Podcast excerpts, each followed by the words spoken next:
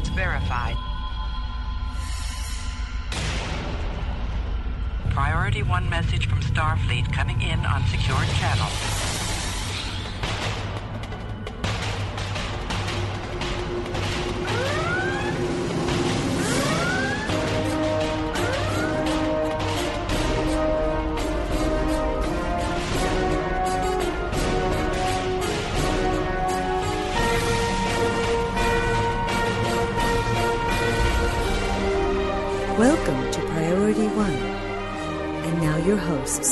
Greetings, Captains! You're listening to episode two fifty-nine of Priority One Podcast, your weekly report on all things Star Trek.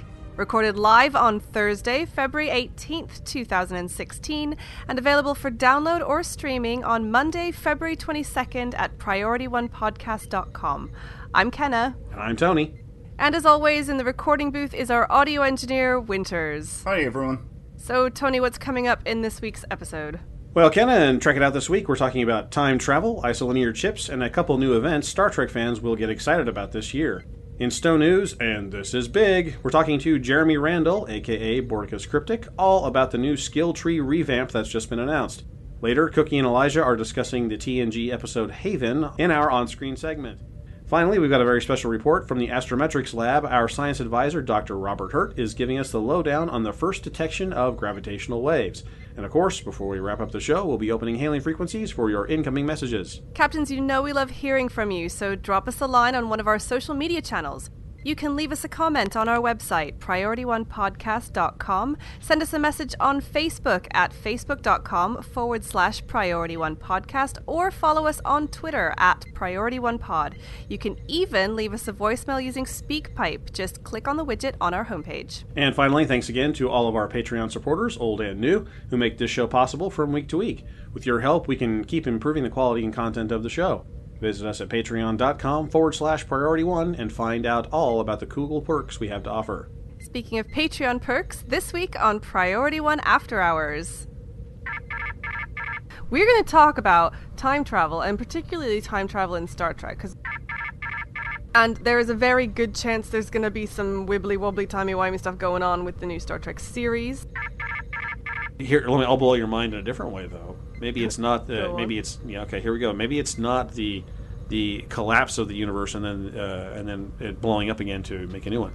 Maybe what it is is that, you know, is it a closed loop? So it's, you know, uh, y- you can't change the past, and if you go back to attempt to change the past, you actually create the future that you came from. This unscripted, uncensored, and unedited recording is available exclusively to our Patreon subscribers. Now let's trek out how time travel works in Star Trek. Jim, what in places? I don't know. Then let's trek it out. So I've been getting over a cold, as astute listeners can no doubt tell. I've had some killer sinus headaches with it, you know, the kind of cranial pain I'm talking about. The throbbing, pounding, relentless agony that makes you want to pull your eyes out of your skull just to relieve the pressure. You know, it's hard to describe, to paint that word picture for you, so to give you, our audience, an analogous experience, I thought we'd just talk about time travel.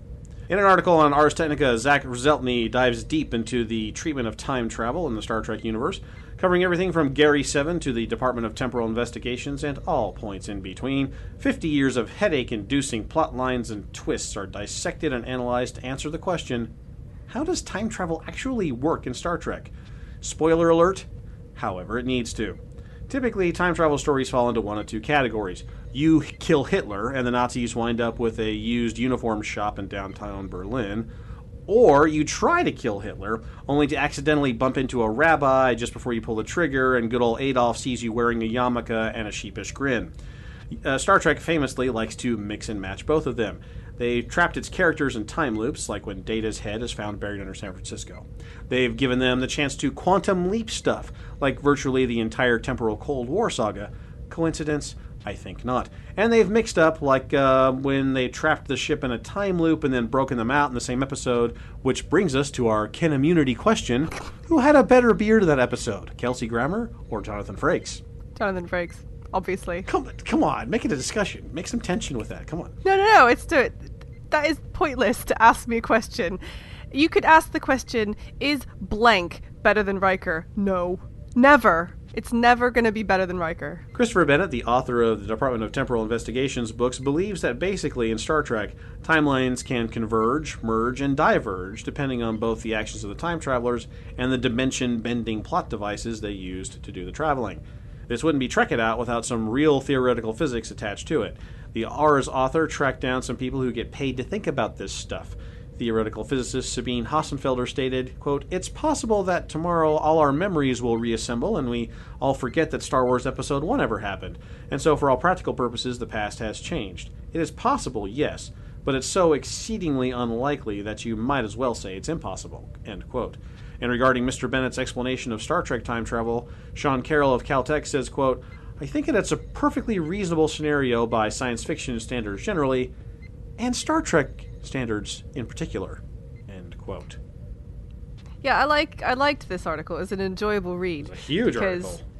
Yeah, um, but it was really nice to kind of bring together all the themes and and sort of lay them out and go, actually, Star Trek is really inconsistent about how they treat time travel. But uh, do you know? I think it's okay. Well, the, the fun thing is, is that the is, is Christopher Bennett, whose books I have not read but always sort of meant to, and now maybe I should go check him out. Uh, is that he tried to sort of weave together all the inconsistencies and turn it into one gigantic, more or less consistency. And then, and then I, I especially like the quote from the Caltech guy, uh, Sean Carroll. He said, "Hey, you know, that's not bad for science fiction, and particularly Star Trek." I, I'm not quite sure how to take that. It's like, what, Star Trek is usually all over the place, so this is about the best you could do, or. Wow, you know, I mean, I guess that maybe isn't, you know, terrible. I think Star Trek is actually relatively consistent. I mean, they, they sort of fall into one of a number of categories. But for for the most part, they all sort of have a pseudoscience explanation for why. They make the attempt. Yeah, they do try to explain it. And to be fair, since we as humans don't really understand time travel, or if it even exists. It's all theoretical anyway, so you can kind of make the story fit the purpose. But it's nice that they try.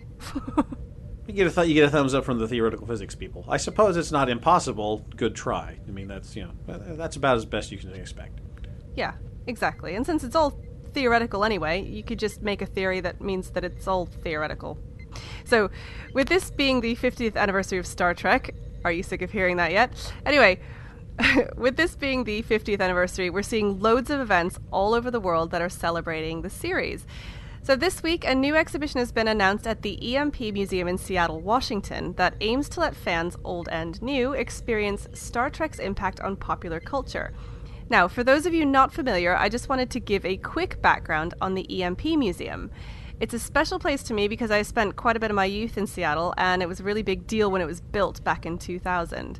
Now, when it was commissioned, the E M P was actually known as the Experience Music Project, although it no longer goes by that name.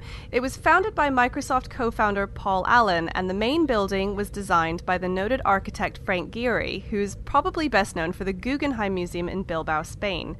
From the outside, the E M P is kind of an undulating, colorful metal blob. It was very controversial at the time because it w- contrasted so starkly against the very retro-futuristic, clean lines of the neighboring Pacific Science Center and the Space Needle, both of which were designed for the nineteen sixty-two World's Fair. Originally, the E M P was going to be dedicated just to guitarist Jimi Hendrix, who was born in Seattle, but over time, it expanded its reach and now has exhibits covering many aspects of pop culture, including music, cinema, gaming, and it's even the current home of the Science Fiction and Fantasy Hall of Fame. So all of this puts it in good stead to be the host of the new Star Trek Exploring New Worlds exhibit. It promises to be a fully immersive experience featuring plenty of props and costumes from across the range of Star Trek films and T V series. Some of the key pieces that will be there are Captain Kirk's command chair and the Enterprise's navigation console, original series costumes, and the filming model of the Enterprise D that was used in The Next Generation. There will also be a transporter simulator and my personal favorite, a con booth. Now, I'm not sure exactly what that will be about, but it sounds fun. The exhibition starts on the twenty-first of May. Maybe in that booth you'll be buried alive. Buried alive. Uh, what? Oh, come on! That's when you say con! Oh, you don't oh, know yeah, what line? Sorry. You don't know what line comes before? Khan! No. no. Uh, you people, you kids, you pups. Ugh. Do you do you even know how many times I've watched that film? I just once. I, I'm so I th- no. I, I'll have you know it's a lot more than that, because I actually did a did a recut for my own purposes. I took The Wrath of Khan, right, and recut it as a trailer. You've seen it. Oh yeah, yeah, yeah. Recut it as yeah. a trailer with the with the sabotage. With sabotage on it, yeah, yeah, Star yeah, Trek yeah, yeah. Beyond trailer. It turned out pretty good, but I watched I watched that film a lot of times yeah, for that. But you don't Ricardo Mont- Ricardo Montalban's great bit. I shall leave you. I shall leave you as you left her. Buried for all eternity in the center of a dead planet. Buried alive. Buried alive. And then... Khan! No? Dude, Tony, I just got chills. Good. Good. That's right. That's why Khan was the best villain ever. Khan has the best lines. Well, Ricardo Montalban. Was he the original Khan in the series? Oh, yeah. Oh, yeah. yeah. He, honestly, yeah. He was an excellent villain. He just nailed it. But... And it is the best uh, Star Trek film ever, isn't it, Winters? Bite me. Isn't it, Winters? All right, guys, one of these things is not like the other. Isolinear chips, optolithic data rods, Kryptonian memory crystals. Don't look at the answer. Which which one? Which one's not like the other? The answer is, for those of you playing along at home, isolinear chips. They're flat. The other ones are like sticks. Also, those other ones are also sci-fi, fantasy, technobabble. The isolinear chips are real now. Now, we covered this a while back, either on this show or that other one I do. It's pretty good. You should check it out. But we covered them as experimental Superman memory crystals. But now it's been tested. And one, it's a thin, flat disk, so no, not Superman. And two, they've been used to store some of the great works of human composition, not messages from your dad who left you in an interplanetary picnic basket on the doorstep of some farm in Kansas. So, again, not Superman. The University of Southampton has stored in permanent laser-etched nanostructured quartz the Bible, the Magna Carta, the Universal Declaration of Human Rights, and Newton's Optics. That last one is super handy if you want to shoot light beams at glass stuff. The researchers are looking for investors, so if you know anybody who needs three hundred sixty terabytes stored at temperatures up to one thousand degrees Celsius for thirteen billion years on inch-wide glass discs, eh, give them a ring. Hey, can I point something out? Yes. Seems a bit silly to put Newton's optics onto this glass stuff that will tell you how to shoot light beams at glass stuff, because pre- presumably you'd need to know it in order to actually be able to read anything on it. But we should carve it into a stone tablet and put it next yeah, to it. Exactly. There, that's a good idea. Maybe maybe some papyrus. It, it would burn or melt or something. You need something that'll withstand those temperatures for billions of years. Yeah. All right. Stone tablet, then. Yeah, that's what I'm thinking. And finally, uh, in some really exciting news that will interest parents out there, NASA and the American Society of Mechanical Engineers have teamed up with Star Trek to sponsor the Star Trek Replicator Challenge. Now, this is a new contest that's just been announced, and it's asking kids in kindergarten through twelfth grade to create three D printable models of food-related items that could be used by astronauts on future missions. Examples would be knives or other flatware, storage boxes, that type of thing. There are multiple categories based on age and a variety of prize packages. The grand prize winners for the oldest age groups will win a trip to New York City to meet a real-life NASA astronaut and tour the decommissioned Enterprise space shuttle. Sadly, not that Enterprise, the other one. Other prizes include three D printers and Star Trek mystery prize packs. Sadly, if you read the rules, they're looking for food-related items, so I don't think we'll be seeing replicated Big Macs anytime soon, but this is a great way to get kids inspired and also have a chance at some really awesome prizes. The contest runs now through May first, with winners being announced on July the fifth. For more information, we'll leave a link to the official contest website in the show notes for this episode at priority one podcast dot com forward slash P O two five nine. And that brings us to this week's community question. If you could replicate anything, what would it be? Now let's talk to Jeremy Randall about the new skill tree revamp in Star Trek Online. Security clearance level three or above is required to access files. This is Captain Benjamin Sisko. Authorization Sisko Alpha one Alpha. Logs accessed. Welcome, Captains, to the part of the show where Mark and I take you through the important news of the week in Star Trek Online. This week, There basically is no bigger news than that the long-awaited skill system revamp has hit the Tribble test server. That's right, it's happening, people. So, this week we have a very special edition of Stow News. To help us out, we've brought back your friend and mine, Jace. Hello. And we are joined by our special guest, Jeremy Randall, aka Borkus, staff systems designer for Star Trek Online. Jeremy, welcome back. Thanks for having me. Okay, so Mark, why don't you kick us off? Right. The skill system revamp is something we've been anticipating for a long time. Can you give an overview of the new system and how it's changed from what currently exists on the main Holodeck server? Sure. It's hard to give a brief overview, so uh, forgive me if I get a little wordy here, but the main change is that instead of earning skill points incrementally as you level up and then spending little chunks of one hundred, two hundred, three hundred, the one thousand, whatever, at a time on your skills, uh, that whole system has been uh, simplified. So now every time you level, from levels five to fifty, you will earn one space point. And then you can spend that one space point in your new skill tree to unlock one skill. Very simple, straightforward. I think it's very discoverable and easy to understand on, on that level. You will also get ground points at every five level increments from five to fifty for a total of ten points.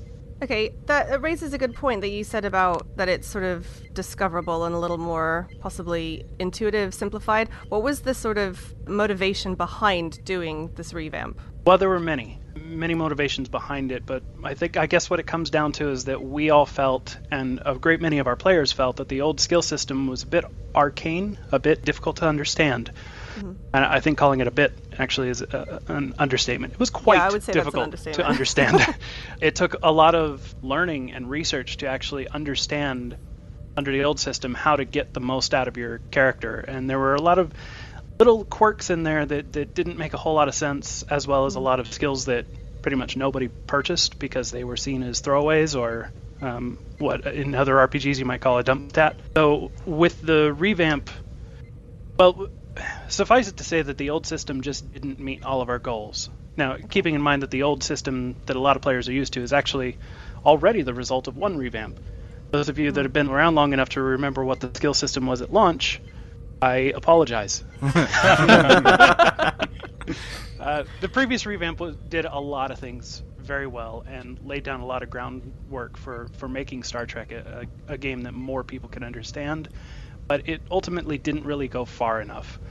So with the new skill revamp, we just we took it even farther to the core um, the core design goals. We wanted to simplify and demystify the process of leveling up, as well as uh, reinforce the fact that each time you gain a level in the game, it should mean something.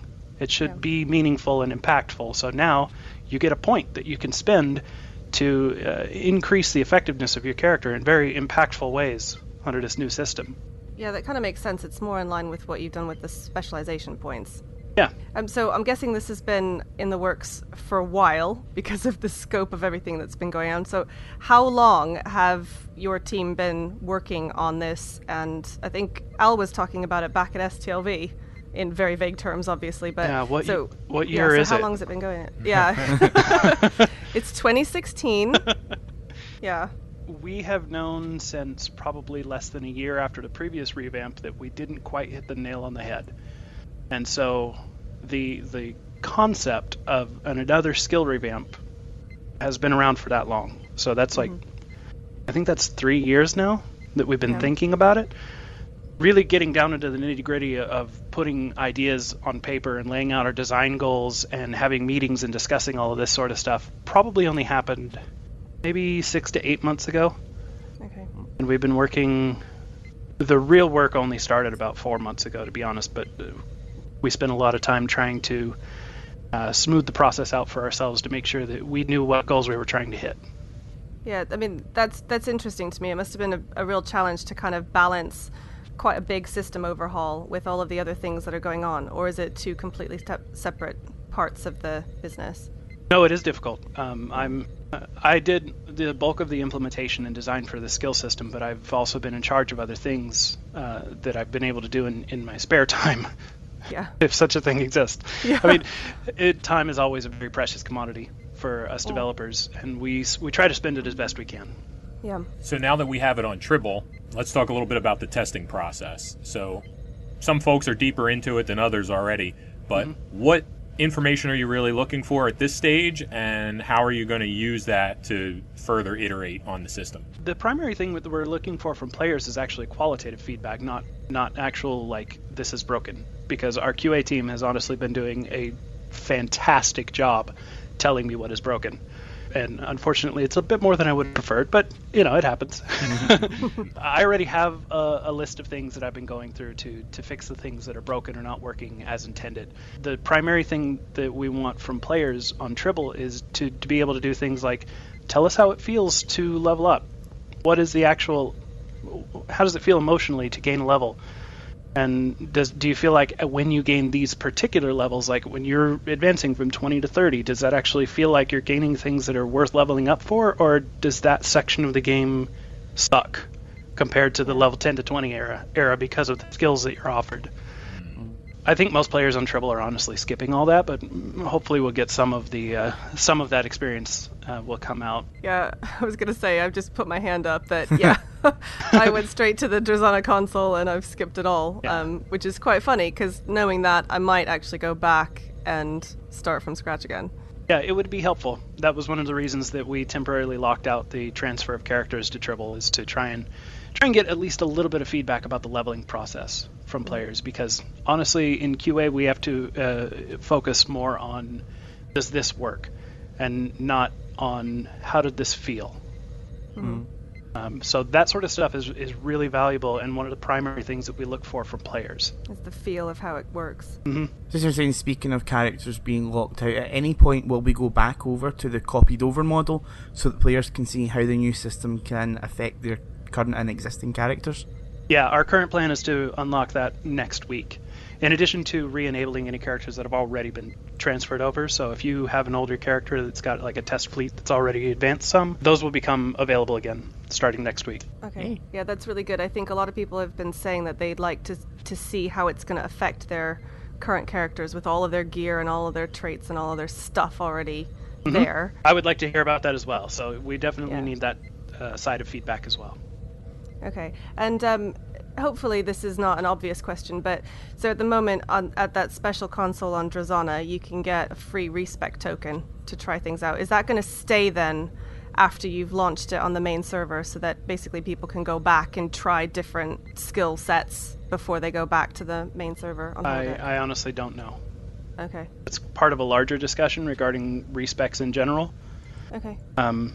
We have been having those discussions internally, but I uh, I don't know how that'll, that'll actually shake out when we get closer to Season eleven point five.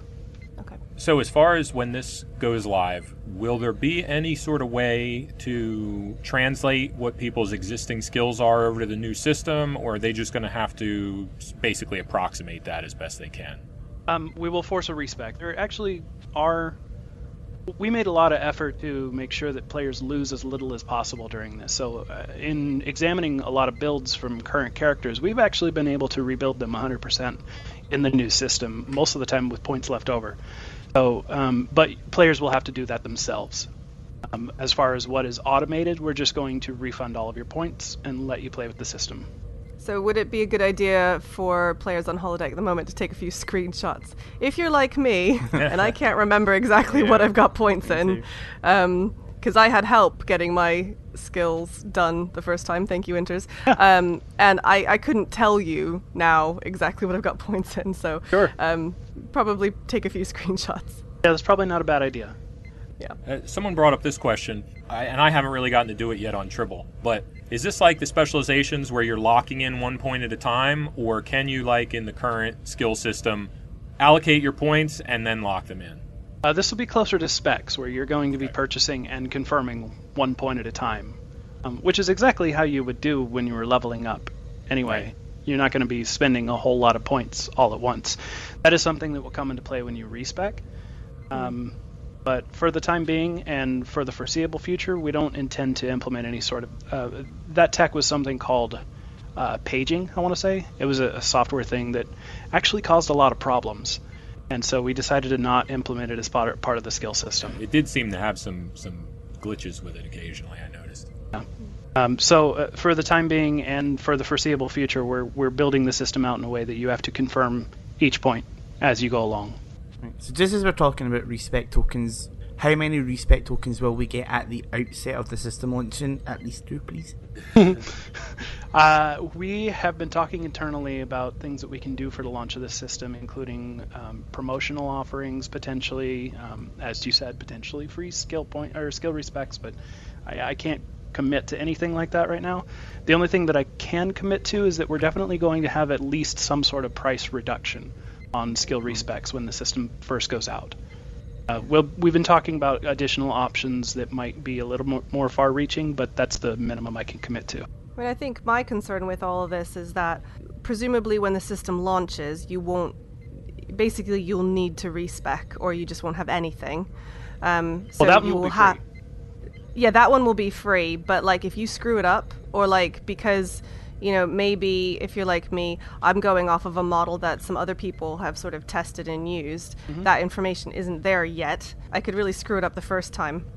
This is an incredible opportunity for our community to come to our aid and build a, a web-based skill builder.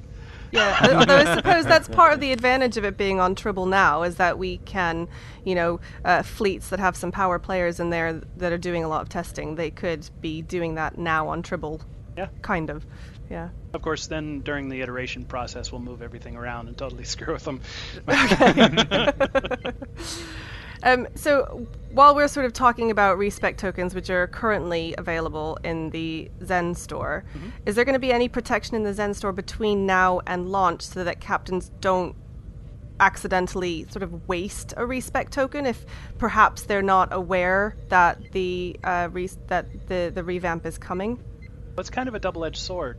Because, yes, that would be kind of, I guess, kind of user-friendly to stop people from, from spending respecs now when a when a uh, revamp is coming. But that means that there's going to be stuck in whatever build they're doing, using right now between True. now and then.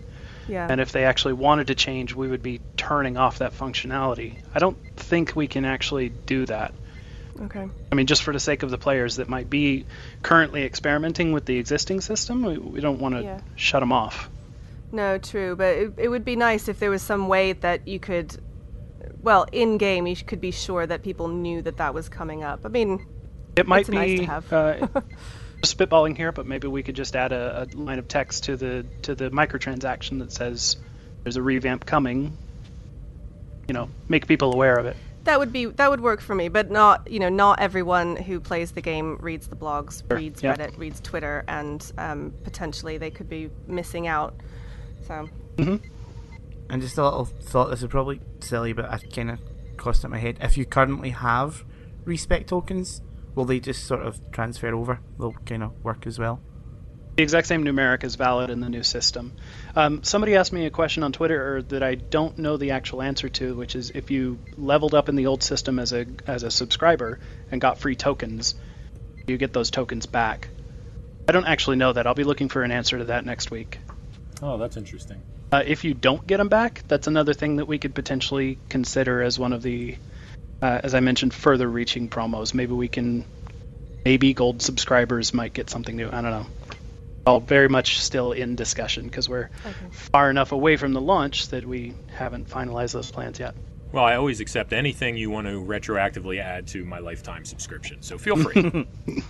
So talking about the leveling process as a, a focus of your feedback, Is there, are there any uh, plans or thoughts um, out there for something similar to Delta Recruitment where not only are new players encouraged to join, but also experienced players are encouraged to start new characters even on Holodeck? I don't honestly know. And uh, at this point, well, I can say for with some certainty that nothing like that is planned for Season eleven point five. Um, but we talked about in the past that Delta Recruit was actually a pretty successful event, considered for both us developers and for players in, in many ways. So we have talked internally about bringing something like that back in the future. It won't be coming alongside the skill revamp. Cool. Okay, so now we're going to move on to some more detailed questions. A lot of these came from our listeners um, and all over the forums, Twitter, Facebook. Um, and so hopefully you'll be able to get to grips with them a little more detailed. So mm-hmm. I would also say, uh, just before we get into this, if, if yeah. anybody out there does have additional questions or is confused about the new system, a lot of discussion has been going on in the Tribble sub forums. So some of these questions that you're about to ask even might have already been answered. I'll, I'll happily answer them again. Just okay. uh, wanted to mention to, to players that some of this information is out there. Uh, they just need to go and seek it out. Okay. So the first question is from somebody whose name I really can't pronounce, so forgive me.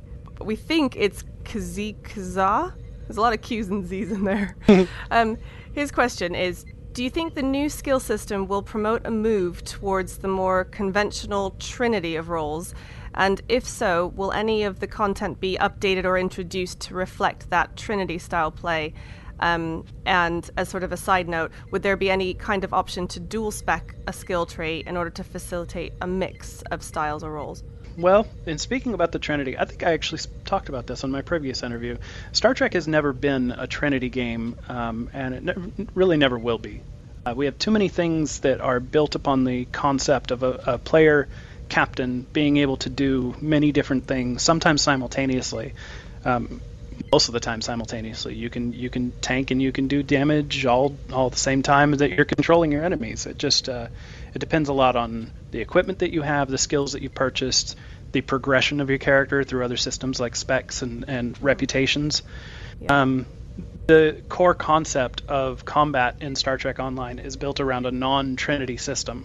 We can't try to move to a Trinity system at this point, and quite frankly, I don't think we would want to. I think it's a lot more interesting to give players that opportunity to keep making interesting choices that, that uh, kind of live in the gray area between hard and fast defined roles.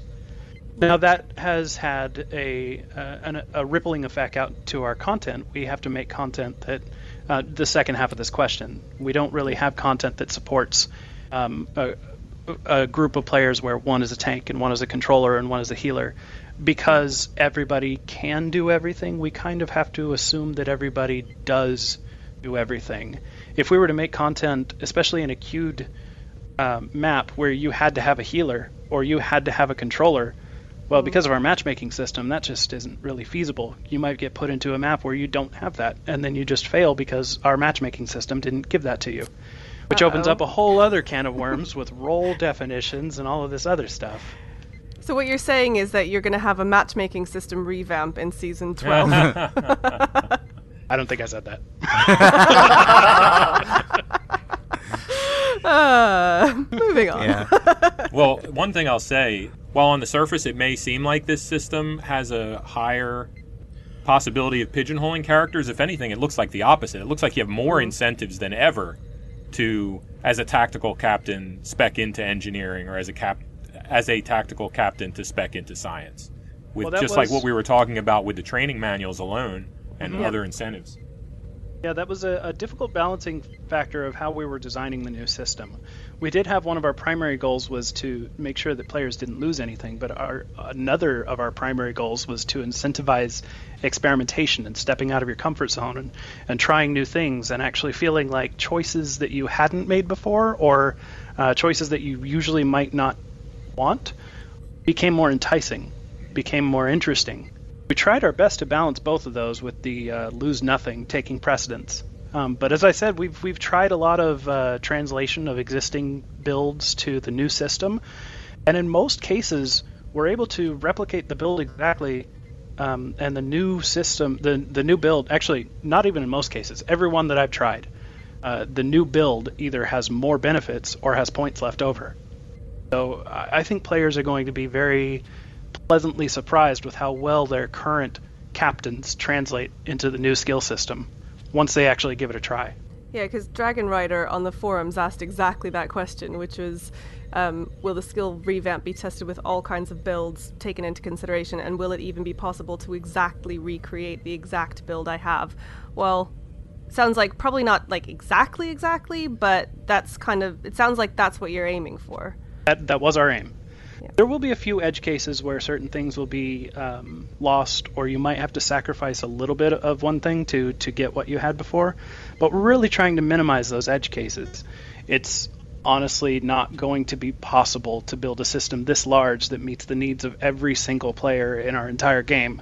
but we're trying to get as close to that as possible. Just something there I want to go back on. Is there a possibility, probably not with this skill tree revamp, but at some point in the future having dual specs, you know, more than one skill tree for a character? And the idea behind that would be, if I want to play in an escort, I can have this skill tree. If I want to play in a science ship, I can have this skill tree, or a cruiser or something like that. Is that something that we might be able to see at some point in the future? I wouldn't put it off the table, but it hasn't even been discussed internally. It sounds like an interesting feature and something that we might be able to consider at some point in the future. But we haven't even talked about designing anything like that. I've seen it mentioned a lot on our forums, and I, mm-hmm. I won't dismiss it. Right. Um, it sounds like it could be interesting. I don't know if it's feasible for us, uh, right. and I don't know if it is feasible what we would have to, um, what obstacles we'd have to overcome to make it happen. Right. Um, I wouldn't take it off the table. Okay. Um, so now we're gonna get into a little bit more of the um, sort of the detailed stuff as well. Um, So we've sort of compacted the skill tree, and uh, a chap called Ruin the Fun on the forums has asked... That's my name! It's funny that you're asking yourself questions on the forum. Um, my yes, question to anyway. myself would be, how did you get so handsome? I'm not sure. um, okay. See, you've totally thrown me off now. Yes, Ruin's the Fun. Right. Uh, ruin the fun. Okay, so he's asking, how does the compaction of the skill system impact consoles and equipment that modify the now non-existent skills? Are they still there under the hood? And in fact, we got quite a number of these questions, so uh, we'll probably pick off a few of these. Um, but can you talk about it sort of on a general level? Yeah, well, generally speaking, the question is, if I had a thing that added to X skill, what does it do now? Uh, and that could be a trait or an item or a, a, a power or, or all sorts of different things previously added to skills. Um, we have done as much diligence as possible to ensure that if something granted a skill previously, it grants a skill now. Now, in most of those cases, I would say eighty percent or more, the old skills have a direct translation to something that exists in the new system. Like things like graviton generators exist as part of control expertise, and right. uh, flow capacitors as part of drain expertise. So uh, a lot of one-to-one translations there were um, very easy to to implement. But then there's things like attack patterns and uh, threat control, which previously could have been skills, but don't exist as skills in the new system. Um, attack pattern actually doesn't exist at all. Um, those edge cases have had to be translated on a on a uh, case-by-case basis. Um, things like attack patterns is usually going to be translated to, I believe it was either long-range targeting sensors, which is the new skill that reduces weapon damage drop-off, or uh, it might have been translated to accuracy or defense. I don't recall offhand, but we have made sure that if you had an item that gave you something, it still gives you something. Right. Something that is as close to the original as, as is possible. So Sam T nineteen ninety-six asks, part of his question is that, but also asked, will we see new consoles to improve some of the new skills? Uh, not immediately, but as part of this uh, as part of this revamp, we've come up with a whole list of things that um, can be itemized, basically um, new skills that didn't previously uh, exist. So there was no gear that was created, and as part of the initial skill revamp, we haven't created any new equipment.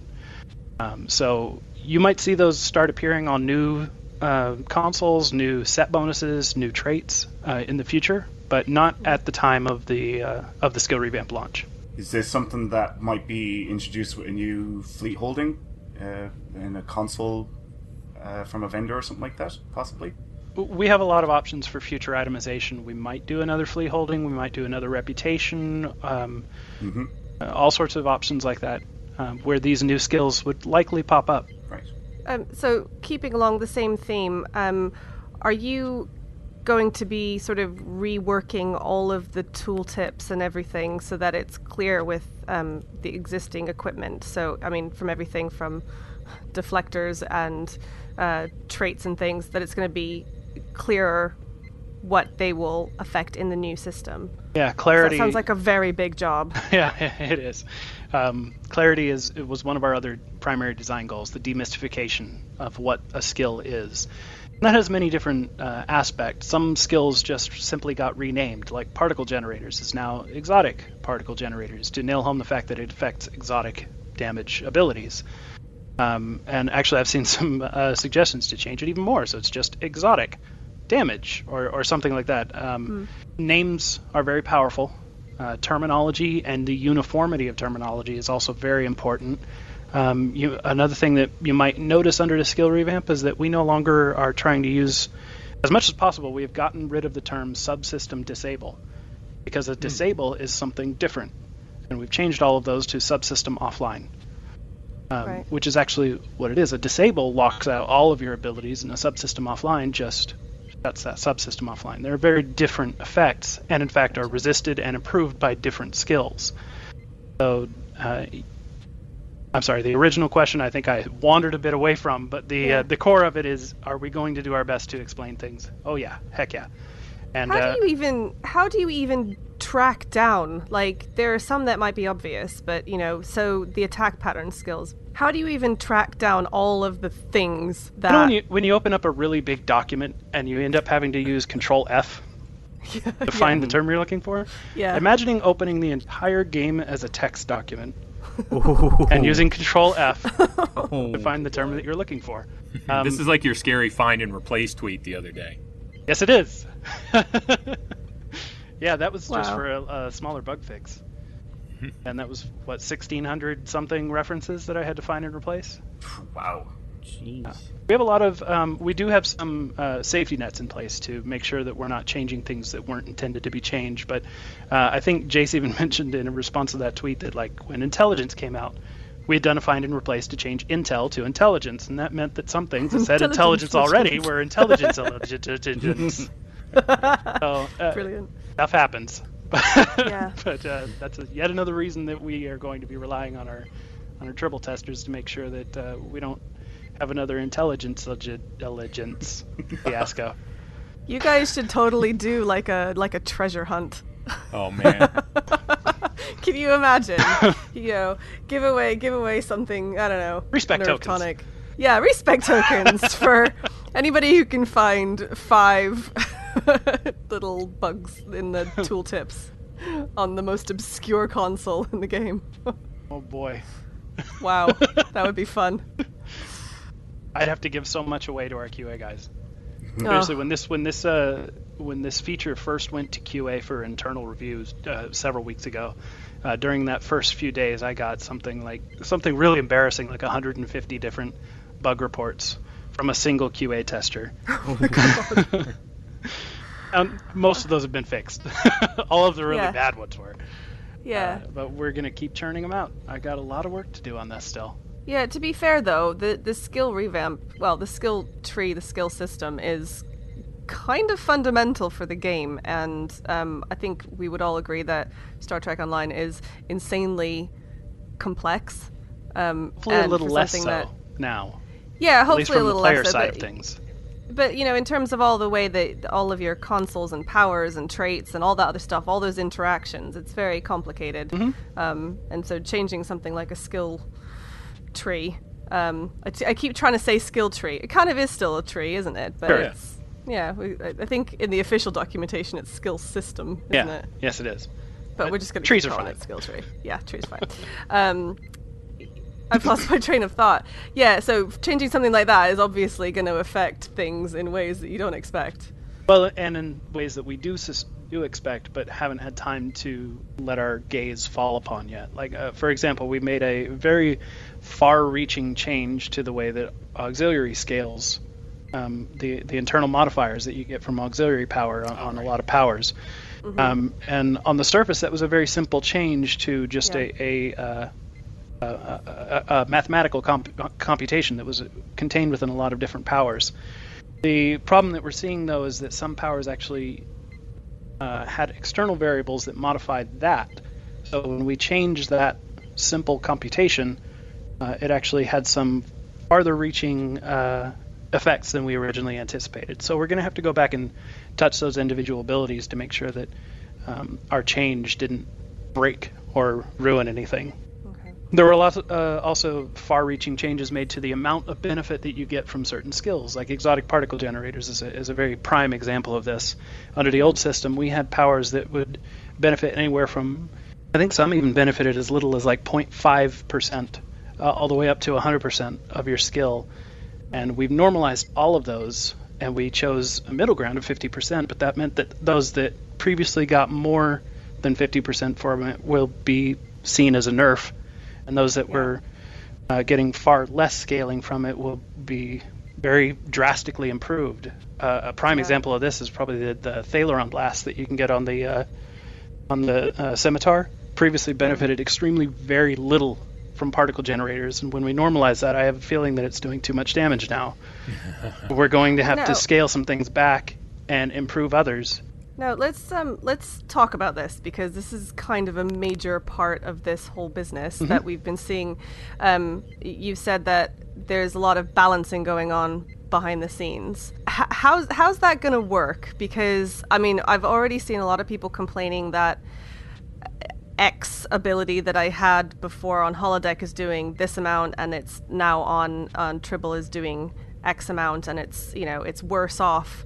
Um, that sort of thing. It, are, are you behind the scenes trying to balance out things in the game, it, or it, you know beyond just where the skill tree is has simplified itself? Uh, the short answer is yes. We're going to try and make it sh- so we can try again to adhere to that design goal of nobody loses anything, yeah. uh, as much as possible. Um, so in the case of powers that have had their effectiveness from skills drastically changed, um, we're going to have to touch those and tune them up in some way, whether that's reducing the base damage of the Thaleron blast or increasing the base damage of a, a, a tractor beam or tachyon beam or something that might not be getting as much benefit from skill now as it used to. Yeah. Um, those have to be done on a case-by-case basis. And, but there's two different aspects at play here as well, because um, it might be possible under the new system to get more skill in some areas than you used to. The prime examples of this would be control expertise and drain expertise, because so many previous skills were combined into those single skills, mm-hmm. where you used to might be able to only get like, I don't know, three hundred or so flow capacitors. Maybe you can get six hundred or seven hundred now, because you're getting so much more uh, sources, so many more uh, different sources of drain expertise. I see.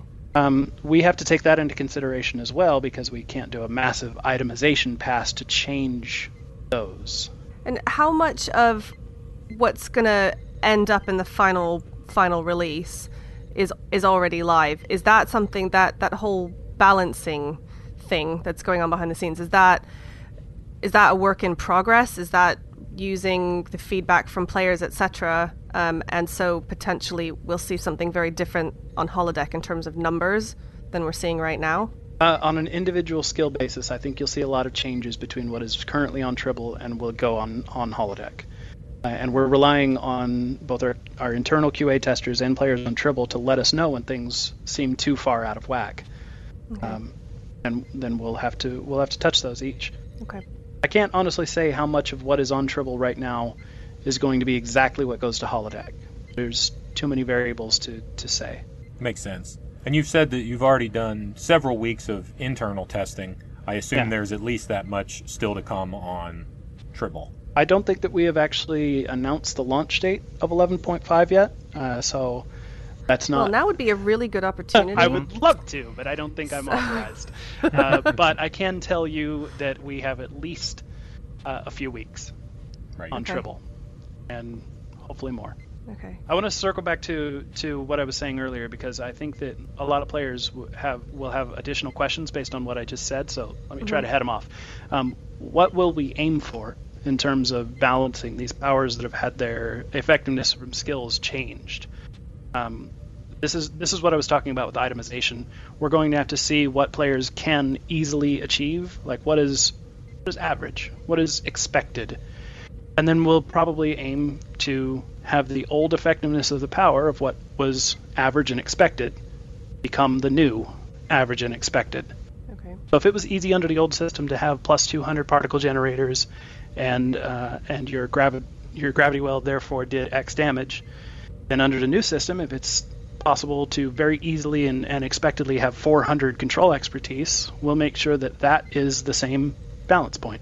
I see. So you're trying to basically average out the, the sort of, um, I don't want to say the effort because that's the wrong terminology, but with a captain who does not really anything more than they are currently doing should re- should expect the same results. Yeah. Um, and then if they're not getting the same results, then you want to hear about that. Yeah. Okay. I mean, as I said, we're not probably going to meet the needs of every single player, but we want to close come close to meeting the, the vast majority, uh, as close to that as we can.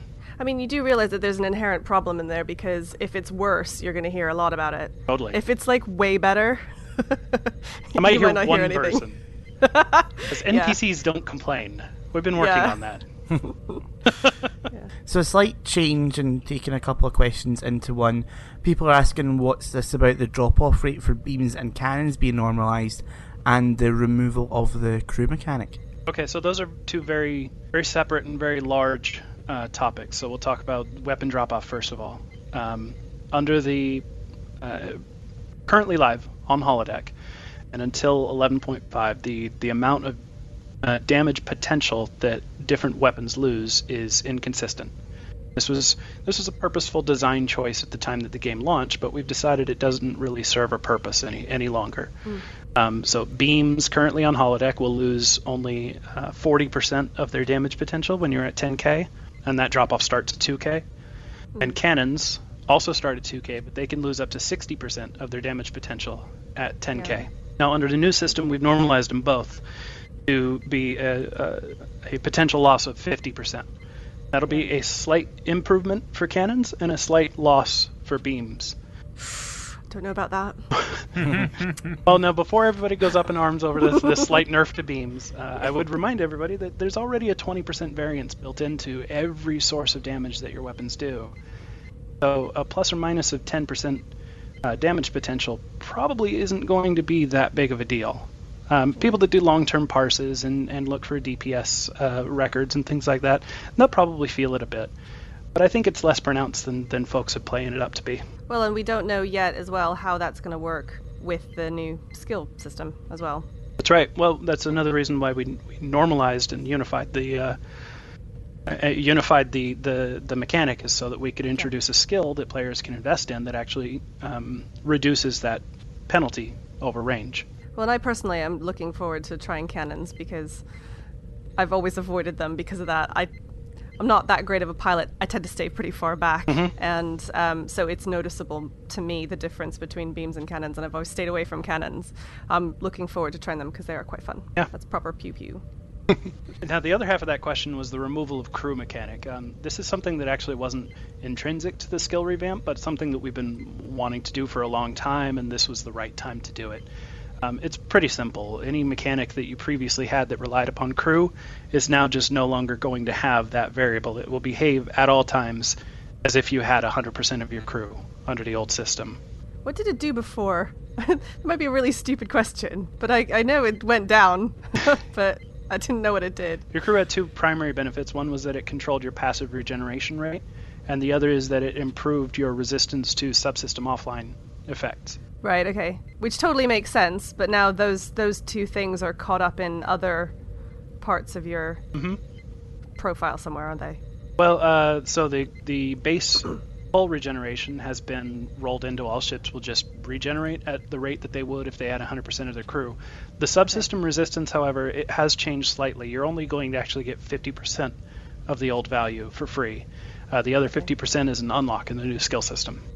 Okay, I'm I'm currently rolling over the um, tooltips to see if I could find which one you're talking about. It's in the engineering tree. Um, but there's also additional itemization concerns with the loss of crew. There are items that previously added to your uh, yeah. crew resistance or your crew regeneration. Um, yeah. We've translated those. So there's uh, the patch notes go over all the console changes. One of the consoles that improved crew regeneration has, I believe, become hull regeneration, and the one that improved improved uh, crew resistance has become subsystem offline resistance. Yeah. It's basically just taking the middleman or middlemen out of the equation. I mean, I think that's a really good example of, of something that, um, obviously no offense intended, but I never paid any attention to the crew thing. And if I ever saw any console or anything that had a, you know, plus crew regenerate or whatever it was, I was like, eh.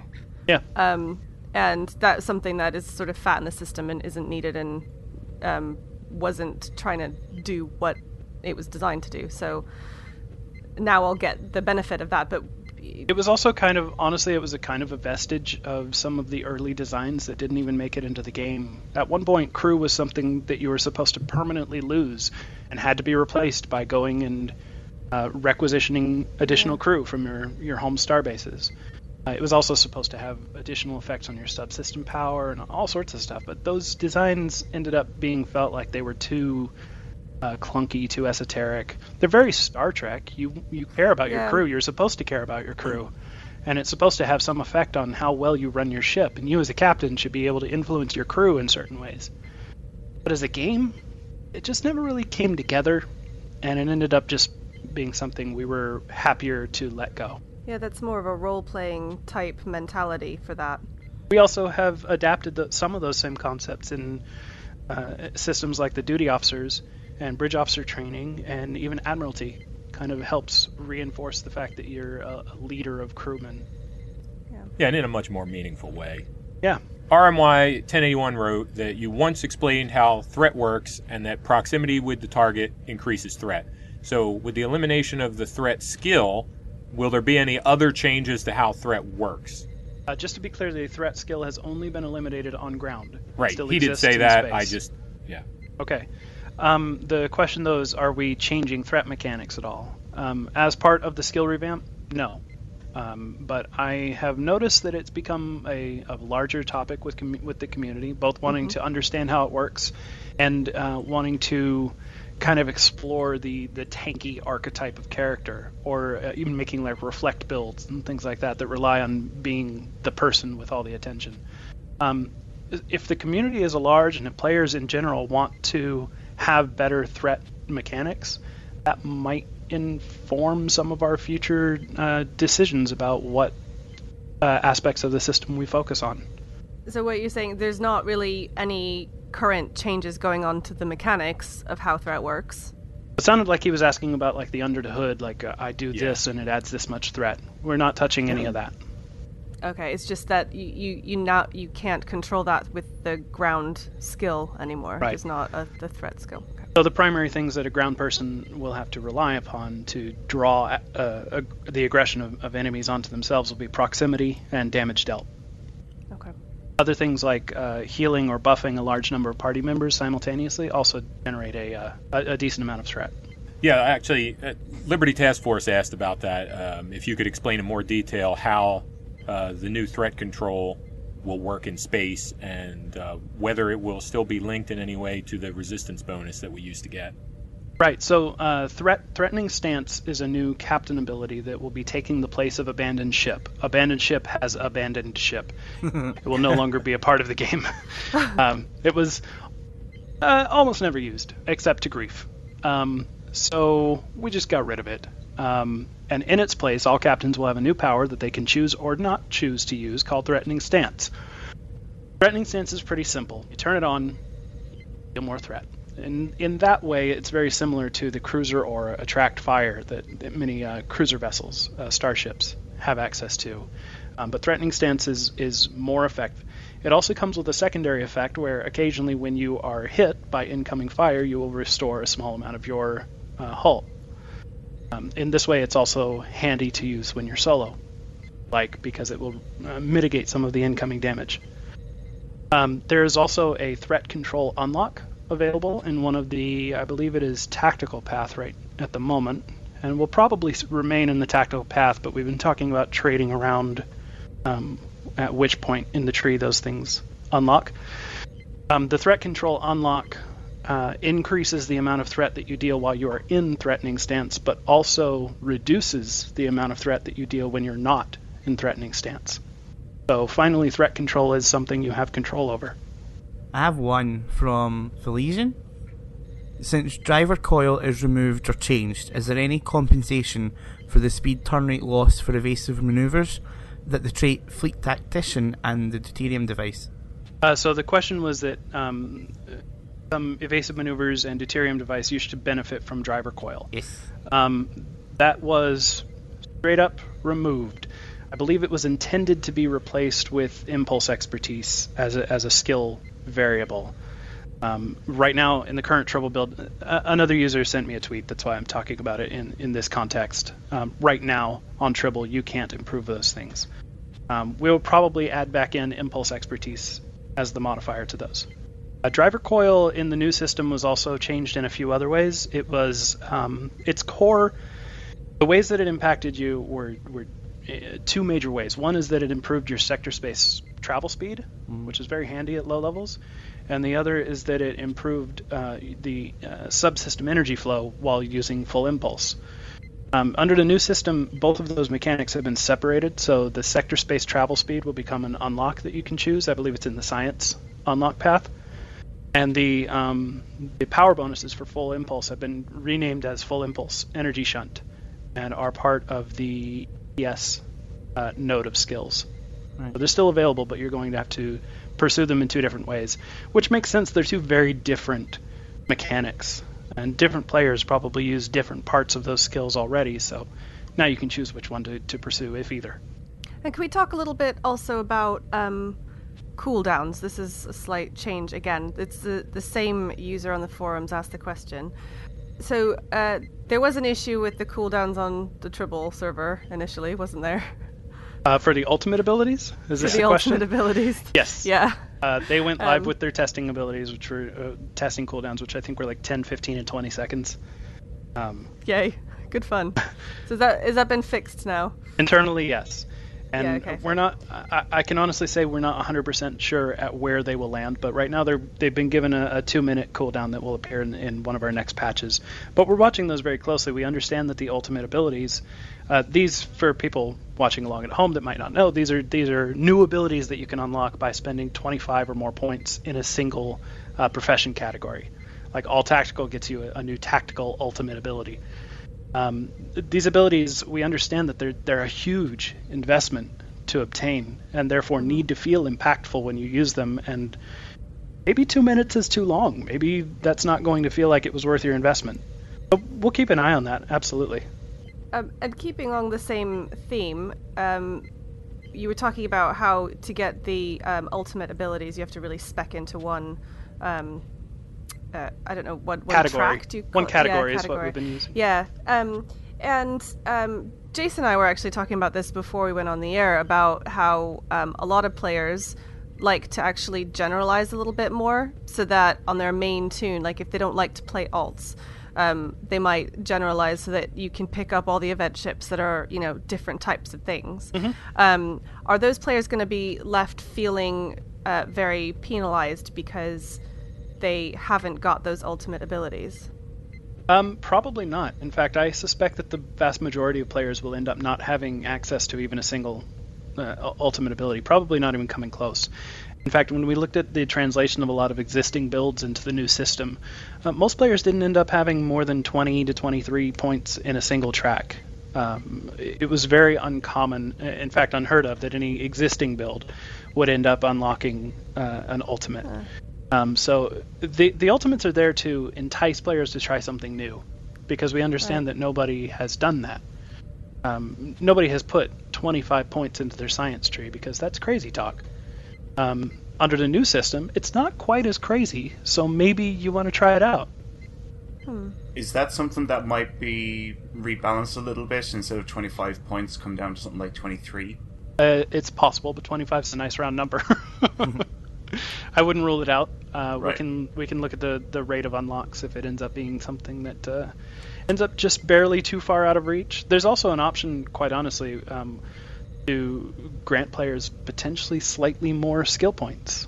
Maybe forty-six, which is the current amount for space, is just a little too few. Maybe forty-seven or forty-eight is the actual answer. I, I, I couldn't really say that we're we're.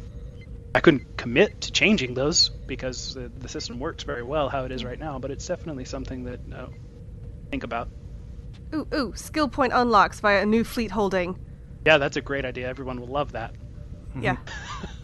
Well, it would just be like the trait unlocks. The skill just... system is, uh, is a core element of the game, and shouldn't really be. There was another question that came up on the forums. Uh, I'm actually surprised it's not in your list, or maybe you just haven't gotten to it, about how do we intend to monetize the new system?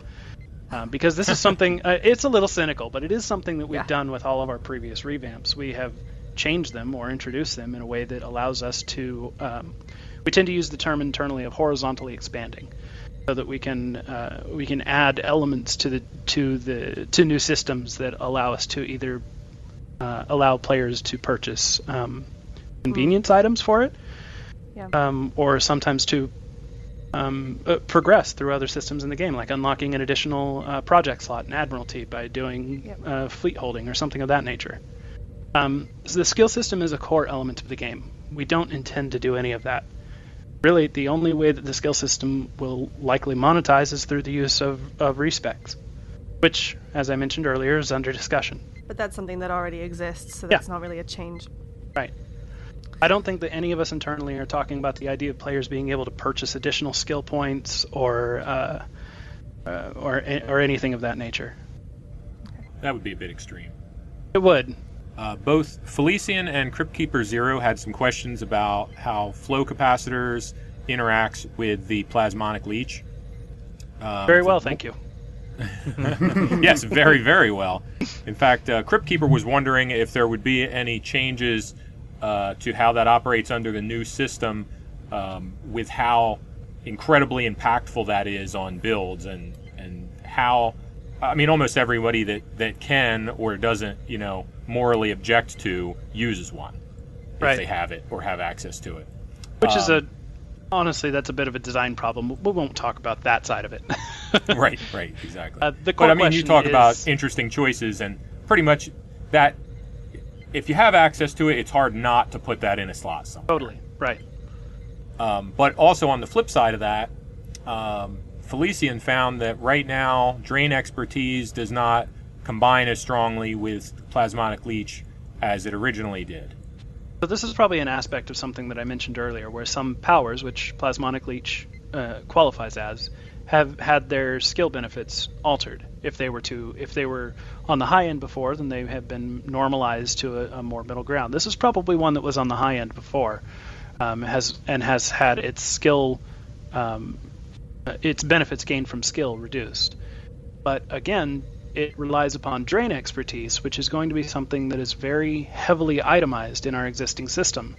So whereas somebody using three hundred flow capacitors in the old system, maybe they're capable of getting six or seven hundred drain expertise in the new system.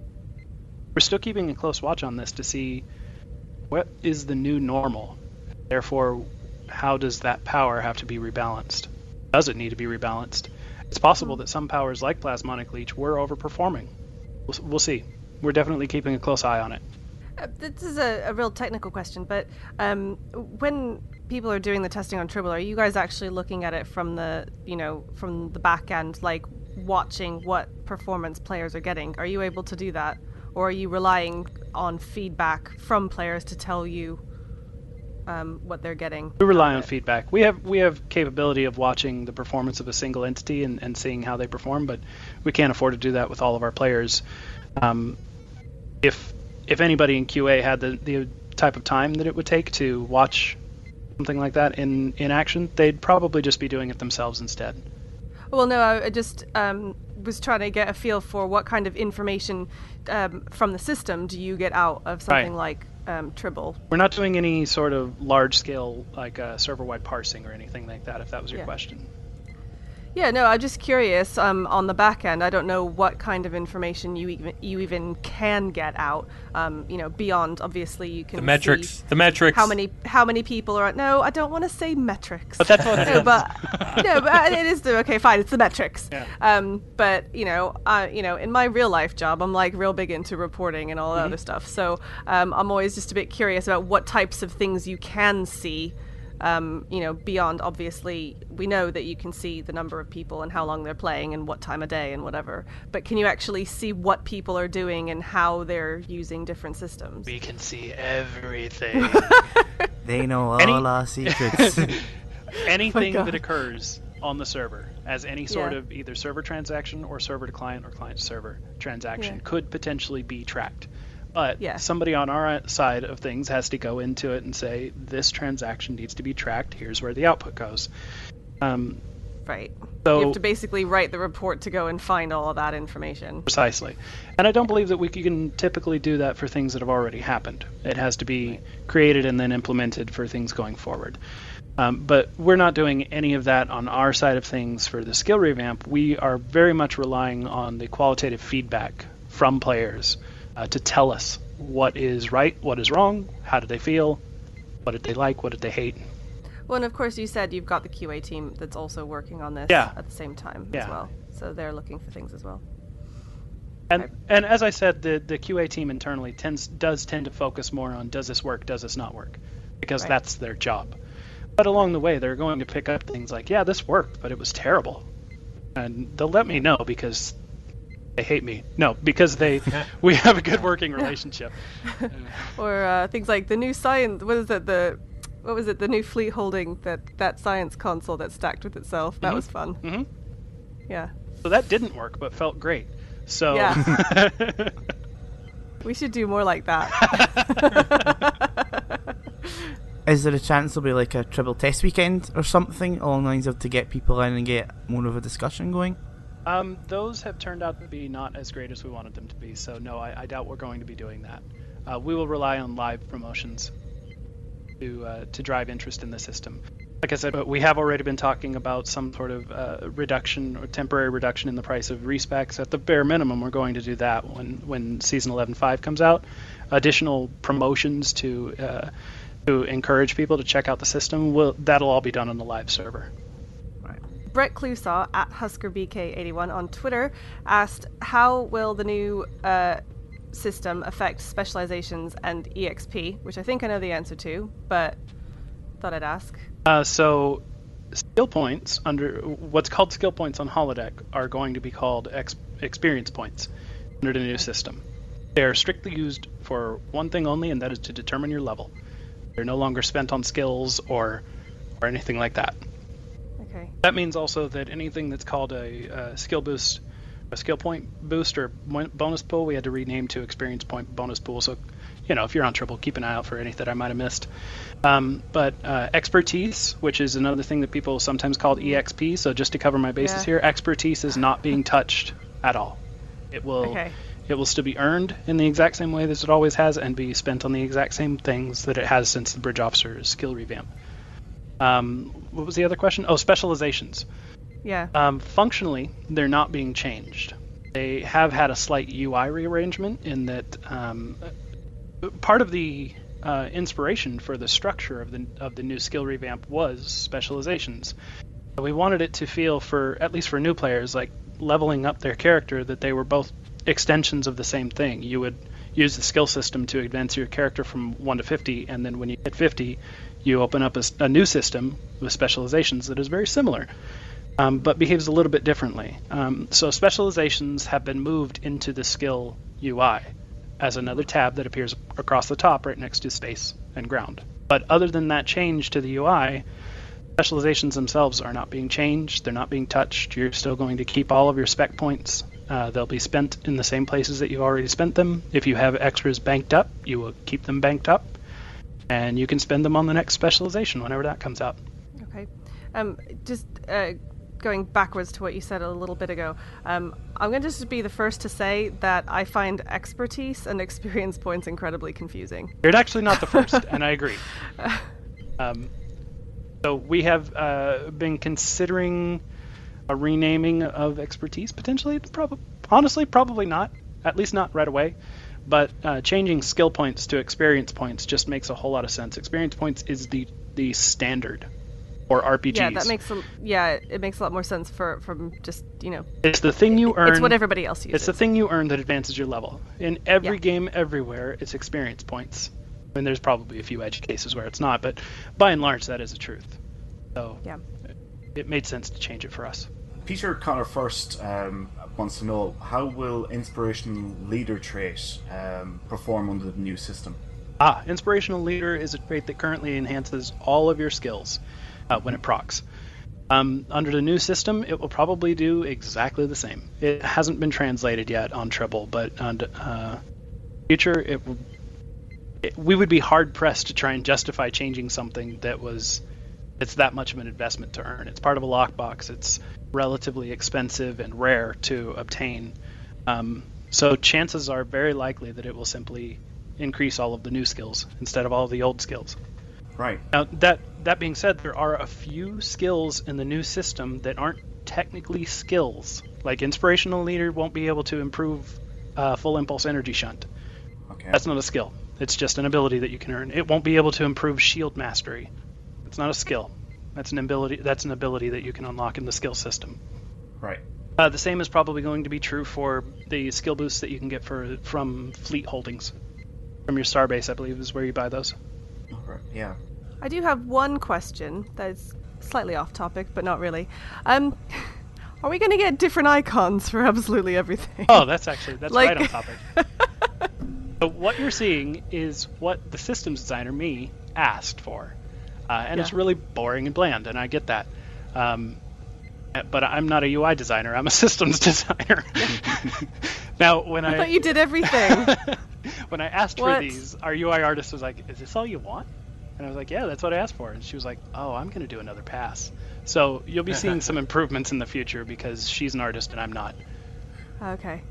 Yeah, because I was just um, I was just here on, on Tribble flicking back and forth between um, the space tab, the ground tab, and then you get the specialization tabs. Mm-hmm. And the specialization tab looks incredibly complex. Yeah. And of course, every single one has got a slightly different...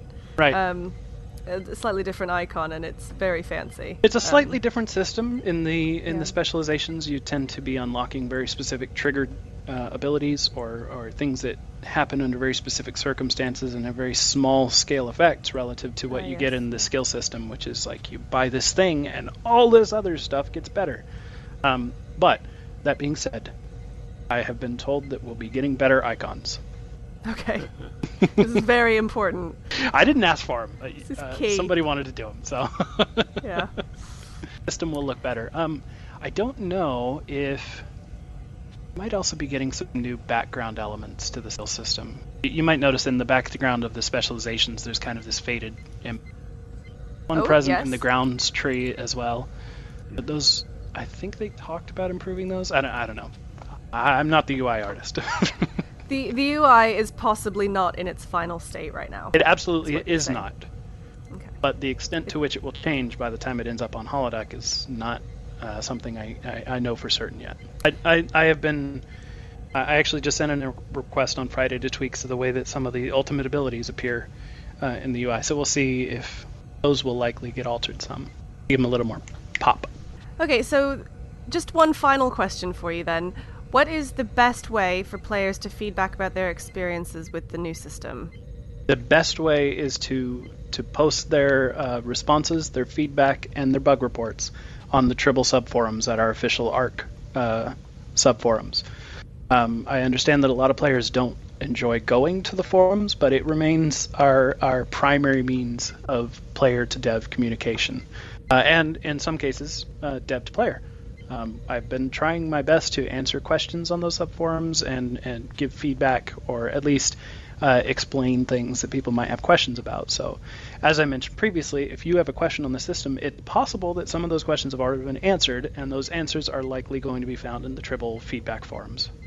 Okay, so that, um, if you go and look on the forums, that's under the main Star Trek Online forums, and then it's under test servers and then Tribble. Absolutely, that's correct. Yeah, so um, not can, so much going under the general discussion, but aim for Tribble. No, general description and discussion is, is primarily for, at least we see it as primarily dealing with holodeck uh, okay. things. So since we're focused on the test server, or at least I am uh, focused on the test server right now, that's, that's where we're looking for feedback. You can also feel free to include a, a link to my Twitter, at Borkus Cryptic. Um, okay. Try not to flood me, but I, I am reachable uh, via that uh, avenue. Okay, excellent. Well, thank you very much for joining us. Um, it's been really great to talk to you about the new system. We're all very excited about it, for and sure. I know I can tell you are as well. Mm-hmm. Um, and I guess good luck with all of the feedback and all of the questions that I'm sure you'll be fielding over the next several weeks. Yes. And um, yeah, we're looking forward to it. So, um, and when is it going live on Holodeck? Uh, the exact launch date is not yet announced. Redacted. No, I was trying so hard to just kind of slip it in there. But no. We have okay. a few weeks at the very least. A few weeks. So, right. Today is... Okay. We're we're starting our uh, in-house uh, pool on yeah. the date. Mm-hmm. Yeah, nothing like a bit of rampant speculation. But anyway, uh, yes. So thank you again for being here uh, and answering all of our questions yeah, and all of me. our listeners' questions. And uh, hopefully we can see you again soon um, when the whole thing is... all done and dusted. Yep. I, I would love to be back. Now let's check in with Cookie and Elijah and find out what's on screen. On screen.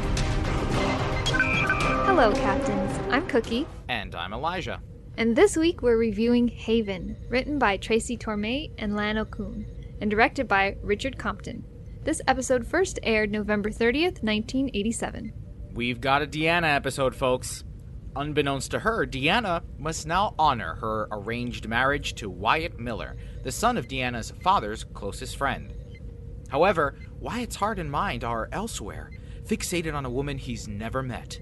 A woman who looks like she belongs in an eighties hairband, or could star in a Flash Gordon or Masters of the Universe film. Here are some fun facts. This marks the first appearance of Majel Barrett as Luoxana Troy and Karel Strucken as Hom. And this episode is the one and only time that Hom speaks when he says, "Thank you for the drinks," to Captain Picard in the last scene. Armin Shimmerman, who we all know as Quark from Deep Space Nine, is the face of the silver Betazoid gift box. Wow, I never would have guessed I know, that. I, I would have never recognized him, but no. The voice matches. We also get a rare look at the Enterprise D's dining room, which is never to be seen again, because in future seasons, formal events are almost always held in ten forward. Richard Saber was nominated for an Emmy Award for this episode in the category Outstanding Achievement in Hairstyling for a Series in nineteen eighty-eight. See? See? See what I mean? No, what are you talking about? Oh, I'll get to it. What hairstyle was it that he... I mean... I'll get to it. Okay. Why don't you uh, tell us first what you thought of the episode? This episode was fun. I liked it a lot. I wasn't too fond of the idea that Deanna had to marry someone she'd never met and leave the ship, all in the name of tradition, but then again, I'm not generally a fan of traditions. Neither is Picard. Captain's personal log. I trust my concern over the problems of ship's counselor Troy are not based merely on losing a highly valuable crew member. But it seems to me that she's trapped by a custom of her home world which the facts of twenty-fourth century life have made unwise and unworkable. I wish I could intervene. You could tell Will was also visibly upset with the idea. More than anything in the world, you want to be a starship captain. That's not all I want, Deanna. I can feel that. Now, I don't know much about the arranged marriage thing, or how successful they are statistically, but it's obvious that neither of the people involved wanted to go through with it, at first at least. They did warm up to the idea as the episode went on, and the guy was likable enough, but I'm really glad it didn't work out. I did really like that chameleon rose he gave her. It changed color with the mood of its owner. That is so romantic. I wonder what the colors meant, though. It was blue when he was holding it, and then when he handed it to her, it changed to white. Maybe the blue meant disappointed and the white meant anxious?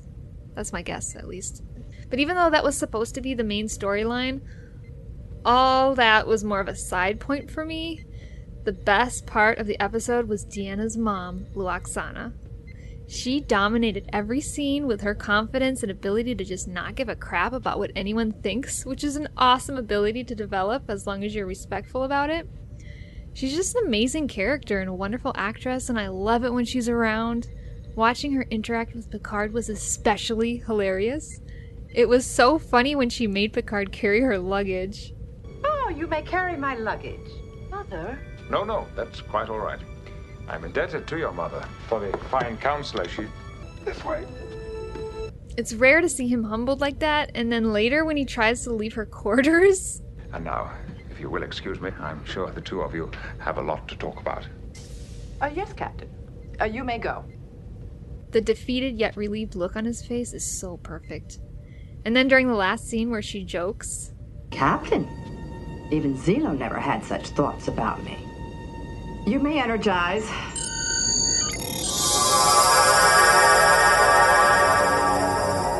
That was meant as a joke, Captain. I was not amused. Only she could pull that off. She has a great sense of humor, and she was my favorite part of this episode. I don't know, as romantic as this episode might be for Wyatt, how awkward is it to meet your future husband, only to find out he's been fantasizing about Hair Queen for all these years, thinking of her, dreaming of her, drawing her, hearing her whispers. You thought I would be this woman. I have seen this face ever since I was a boy. When I closed my eyes at night, I could hear her whispering my name. I'm sorry I'm not what you hoped for. Seriously, though, it's not cause for concern? Deanna didn't think, hmm, maybe we should rethink this whole marriage thing, you wacko. Also, she's the counselor on Starfleet's flagship. I'm sure she's quite famous, or there was quite a bit of pomp and circumstance during the ship's inaugural voyage. He claims that he never saw her. I find that hard to believe. Couldn't he have just looked her up on Federation Facebook or something? They don't have social networking in the future. I don't know. Maybe I am over-scrutinizing. They, they evolved. I, I don't know. But how do people keep in touch, though? They they send each other little, um, what do you call it, on their computers, on their little computers in their desks. They send each other little video clips. Snapchats? Yeah. As far as the Tyrellian vessel goes... Wait, wait a minute. Isn't that the same species that also threatened Earth in Men in Black?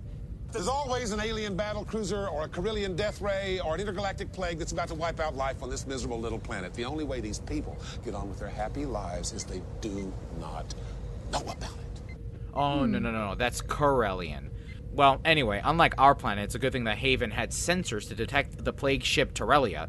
Speaking of the oncoming danger, why did Picard wait to take action until the ship was in transporter range? You'd think that you might want to put a tractor beam on that ship before it can pose a threat. I'm starting to question Picard's command prowess here. Now, so so what's the moral of this particular story? What's the takeaway? Is it that in-laws never get along? Is it that you should never settle if true love isn't a factor? What about Will, or Bill, as they keep calling him throughout the episode? Is he going to take this opportunity to finally act on his feelings for Deanna? Nope. Not for another seven years. Spoiler. It doesn't happen until after Deanna and Worf have a thing. Speaking of, why did that happen? Of all the people that the audience was clamoring to see get together, Beverly and Picard, Troy and Riker, how is it that Troy and Worf happened? Strangest couple ever. So bad that I think people forget that it was actually a thing. Anyway, I digress. I remember the episode where he was in different um, dimensions and stuff, and one of the dimensions he was married to her, but w- they got together after that, right? Right, like that's what so inspired maybe that, him. Yeah, like maybe it, that put it in his mind. Right. And then he came back and he was like, oh, I want to be with you. It's the first time someone told him yes.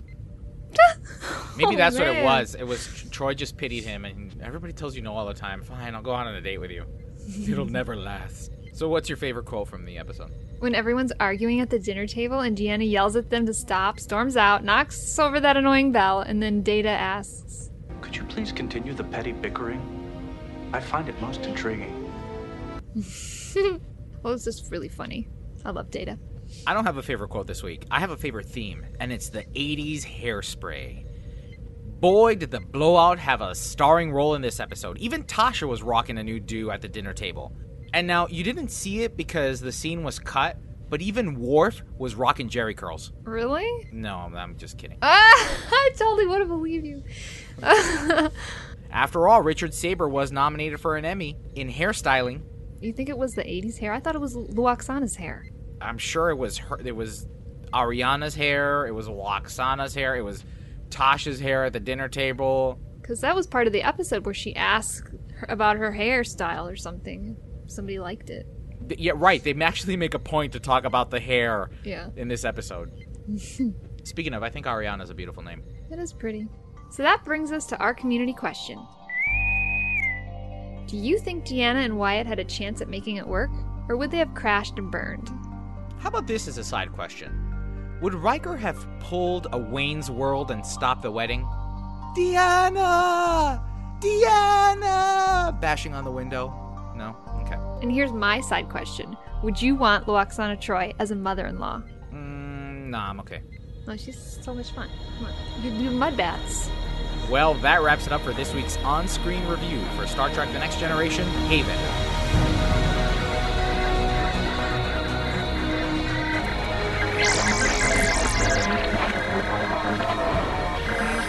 For this week's Astrometrics report, we're going to start with a sound.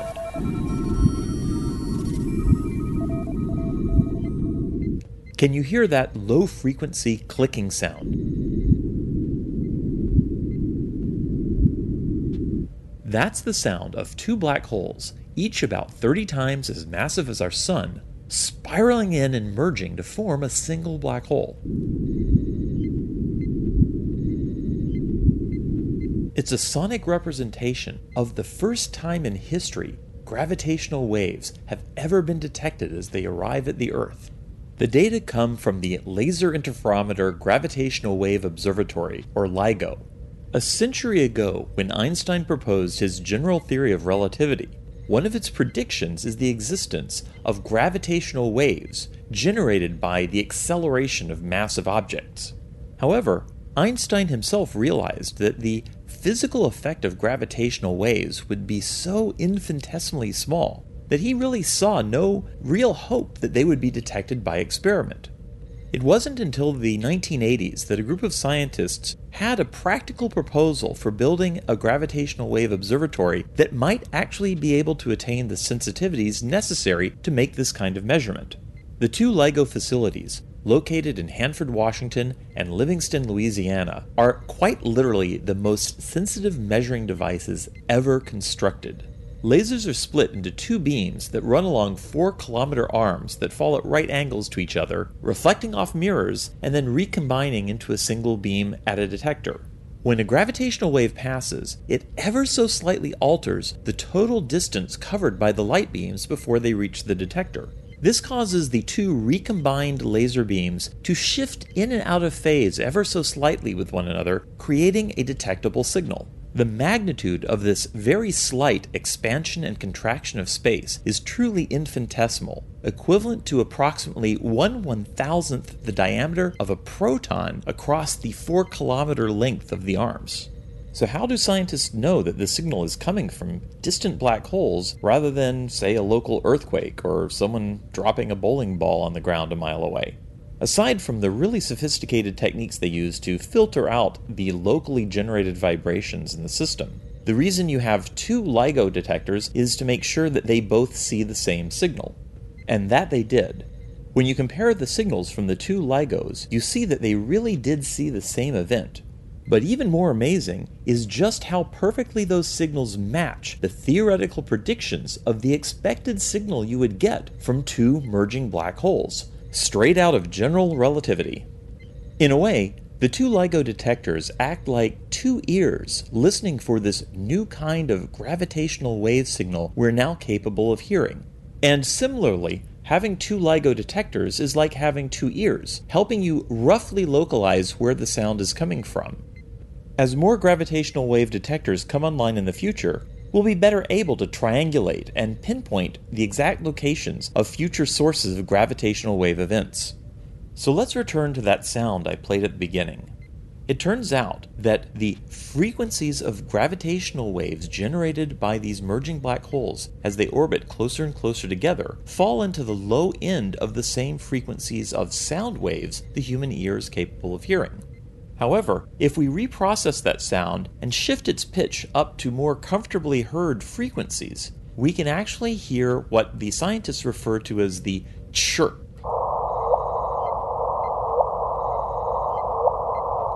While the total signal only lasts for a couple tenths of a second, you can actually hear the pitch go from a lower frequency to a higher frequency, reflecting the increased speed at which the black holes are orbiting each other as they get closer and closer together.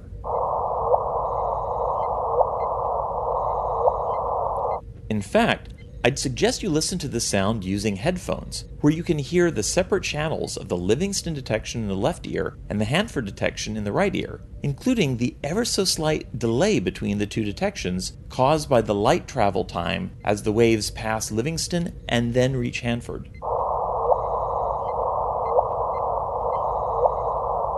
If you'd like to learn more about this historic event in the history of science, we'll put some extra videos in the links for the show notes. Until the next Astrometrics report, I hand it back to you guys. Message coming in, sir. Hailing frequencies. Open.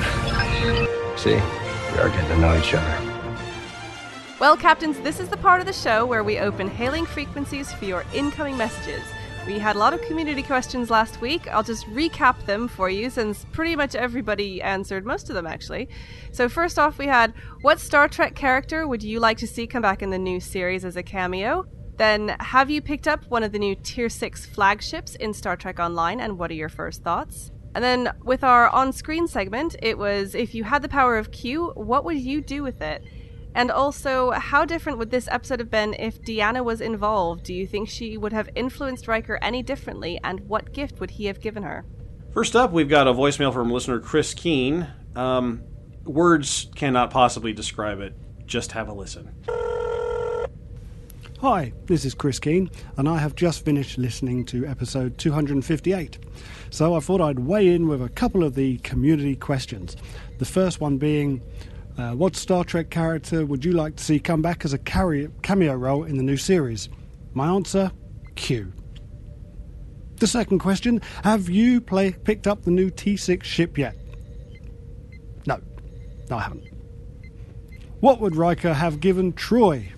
I'm guessing la la la, I'm not listening fingers. If you don't know what they are, just Google that. You'll soon know. And if I had the power of Q, what would I be the first thing that I do? Quite simple, I would have Q as a cameo role in the new Trek series. So there you have it. As a side note, I would just like to say uh, Tony's impression of uh, your Colombian overlord was absolutely hilarious. Loved it. And then just as a side note, for those of you thinking of going to the New York convention, I've just got this to say. I've got hugs for you if you're going to Las Vegas. Vegas. Got hugs for you if you're going to Las Vegas. Vegas. Cookie. Kenna. Tony. Winters. I'm looking at you. Got hugs for you if you're going. Well, um, as I said, words cannot describe. Chris, thank you for your feedback. If I had a medal for best feedback ever, you'd get it. Yeah, that was awesome. One of our Patreon supporters, Stephen Humphrey, sent us a message on Patreon. Just wanted to point out to Kenna that Empire is an all-ethnic, I think, if not then mostly, cast show on Fox. There's actually a few shows with all or mostly non-white casts, just saying. Keep up the good work, ladies and gentlemen. So next up, Sanox Skyrat posted on priority one podcast dot com. Guys, please don't give the devs ideas on Omega. Sorry, I didn't scream that quite as loudly as he screamed it in the uh, comment, but you get the idea. As an Australian, my net sucks, and it sometimes cannot get past a thousand, and that's if someone doesn't cancel it out altogether. As for last week's question, I wanted to say for me, Star Trek gave me hope. I grew up in a very violent house and then violent youth refuge system under the care of the government.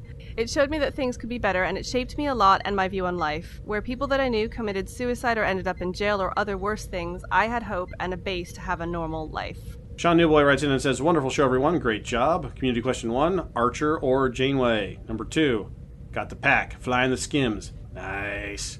C Q three, hmm, not work for a living. C Q four, Deanna would have been able to cut his, I'm going to go ahead and say it, shit right quick. Oberon Zero, post on priority one podcast dot com. Community question one, Janeway or LaForge? Yeah, Janeway. Uh, question number two, this is the bundle I've been waiting for. The Fed and Rom ships are beautiful, and the K D F ships are fearless in their utility. Question number three, with the power of Q, I'd probably start with the best of intentions and wind up screwing up everything. Omnipotence without omniscience or wisdom isn't worth the trouble. And question number four, with the season one Deanna, she might be insightful or insipid depending on the writing. I have a feeling that her words would move Riker further faster due to their past history. Probably agree with that. Small Yoda says, I think it would be interesting if the pilot episode of the new series showed the commissioning of the new Starship or station, and the one giving the speech at the ceremony was Admiral Picard. I would think it'd be great to have a diverse cast and crew for the new series because it could help bring us more great stories like the one from T N G and T O S.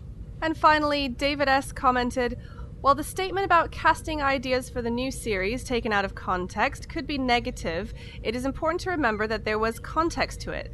Context which, at least to my understanding, was more about the power Star Trek has and the statement it could make with a non-white cast, or at least a non-white crew. And David S., you completely nailed it. Well done. So, question number one, what Star Trek character would you like to see come back in the new series? Given that I am still convinced the new series will be set in the Abramsverse, probably sometime after the movies, the only characters that would make sense to me would be T'Pol, Shran, or Phlox. Somehow, I think Phlox would make the most sense, but it would be great to see Shran again. And question number three, if you had the power of Q, what would you do with it? If I had the power of Q, I would leave Earth behind and venture out into the final frontier. And given that I would no longer be human, I do not feel as though I would have the right to interfere in human affairs. I have to say, what would you guys do with the power of Q? I'd go back in time and wipe out the J J-verse. Ooh, that's a good eh. one. Mm, that's know. a really good one. Uh, now, you know, the J J-verse is not, you know, perfect to me, but I'm quite curious to see where it's going to take us. New frontiers and all that. The first thing that popped into my head was, like, give myself one hundred thousand zen. You think it's starting small? That's yeah. good. You want you want you want to start small, small and then see what the ripples niche. are, right? You know. Don't go crazy with your first one. Yeah. Just just up the bank balance there just a bit. Yeah. See where it goes. I like that. You, you know. Yeah. I don't know. I think I should be able to get everything out of the C store with that, yeah. or the Z store. Ah, they still say. call it the C store, don't they? It's the cryptic yeah. store. Yeah. Cryptic store. Yeah. It's not the convenience store. That's for damn sure. No. But I, I don't. I don't like this. This, this assumption. This con, this being convinced that it's going to be in the J J-verse. I don't like that. I don't even like the thought of that. It scares me. That's why I put that quote in there last week about Fuller. About, oh, it's so exciting. What would they be doing? Oh my God. Oh my. I'm like, no. Stop that. It's head injury talking. You're drunk. Go home. Uh, that that just tell me that it's not going to go there. Tell me, please. Just make me feel now, better. I have to ask this question. It's completely off topic, but. What's so bad about the J J-verse? No, this is completely is because, on topic. Is it because it's, you know, it's disavowing everything that th- that we know as canon? Is that the problem? No, my problem is that it's derivative. The temptation to retell Star Trek stories will be exa- will be too overwhelming. They do it for the excuse, like, want a clean slate, we don't want to be bound by a canon and blah, blah, this kind of stuff. And then they go back and they redo Wrath of Khan. Yeah. And they give nods to every little thing. No, no, yeah. no, no. Now, the Star Trek Beyond is supposed to take them beyond, right? It's supposed to take yeah. them, you know, we're going somewhere completely different and completely off. Okay, that's fine, but then why do you need Kirk? You don't need Kirk. Just oh, get okay, some other yeah. captain. If you're going to go out somewhere True. beyond, you don't need Kirk and Spock and McCoy and all those guys. They're you don't need them. You again, the thing with Star Trek should be you take a bunch of people who have differences and people who are normal folks, who are scientists and engineers and, and, and specialists and educated people who have problems that they solve in the course of their work. That's what makes Star Trek so good. You don't need, it's not the magical Kirk Spock formula. That's not what you need. Is the question that I maybe am not very clear on. When people talk about the J J-verse, are you talking about specifically um, this this sort of time period where you're st- where where you're talking Kirk and Spock and all that, or are you talking about the divergent sort of parallel universe? Because when I think about the the, the J J-verse, I think of the J J-verse as uh, sort of the divergent universe that had a that shared a common history with the Prime Universe up until the destruction of Hobos, and then it kind of went off in a different direction. That's what I think of as quote-unquote the J J-verse. So when I hear about a Star Trek series set in the J J-verse, that's not necessarily a bad thing. If they go back to Kirk and Spock and all that, yeah, I'm not sure about that. But if it was like like ahead in time or something... But J J-verse, I wouldn't necessarily have a problem with that. I think I would rather have an absolute clean reboot of Star Trek, period. Like, in, along the lines of Battlestar Galactica, um, along the lines with, what? How many reboots are we on on Spider-Man now? Like six? Oh god, like twelve. Yeah, I mean, I would rather they completely just cleanly reboot Kirk and Spock, five-year mission, you know, throw out fifty years of canon. Just say, fifty years, we're done, good enough, we're going to start a new series with Kirk and Spock and go. I would rather they did that than continue on with the, quote, J J verse, because it's, again, the whole premise of it is sort of flawed in my mind. They wanted a clean reboot of Kirk and Spock, but because of the split of the license, there's no way that C B S, who had all the old properties, said, forget it, you're not going to make our property irrelevant. No, you can't do that. And so they did this little trick with the time travel and the... Ver- it was because they couldn't get the license settled. That's the only reason why they did this conceit with the blowing up of the Romulus and the black hole time. That's the only reason. Yeah. It's, it, to my mind, completely just screwed it up. And they really wanted to do is reboot Kirk and Spock and make them more Hollywood. That's what they yeah. want. They wanted a more Hollywood Kirk and Spock, which means that Kirk has to be a bad boy and he has to be younger. And Spock has to be more of a stick in the mud. And Scotty has to be more Simon Pegg. I mean, you know, they had, they, it, it, I think it compromised the whole bit. The the J J verse is fine for the movies. Let them do movies. That's fine. But the T V, it's coming home to T V, where you can do thoughtful storytelling, where you can have series arcs, where you have time to let the characters develop. Either make them new characters and really send them out there, continuation of the Prime Universe, or restart the slate, reboot Kirk and Spock like they wanted to at the very beginning, make it a completely new thing, and and just go from there. I sense, my sense is, we'll get neither. We'll hmm. get some sort of... not Prime, not uh, J J-verse thing yeah. that Brian Fuller is basically going to go, well, we're going to keep it ambiguous. We're going to tell a Star Trek story from period X, and it'll be up to you to decide whether it's the J J-verse or the Prime Universe. I suspect yeah. they're going to... That's my guess. They're going to keep it that, ambiguous. That would be the smart way to do it. I mean, strictly speaking... Okay, well, we, we always draw the parallel with The Next Generation because that was sort of the longest time period between the, the, the, yeah, the original series years, and yeah. The Next Generation. Strictly speaking... The Next Generation could have been in a slightly different universe. I mean, it kind of had elements that they would refer back to, but you you don't know if something happened in between. So, I mean, they've always claimed that it was in the same universe, but uh, that's because we hadn't mind this. blown.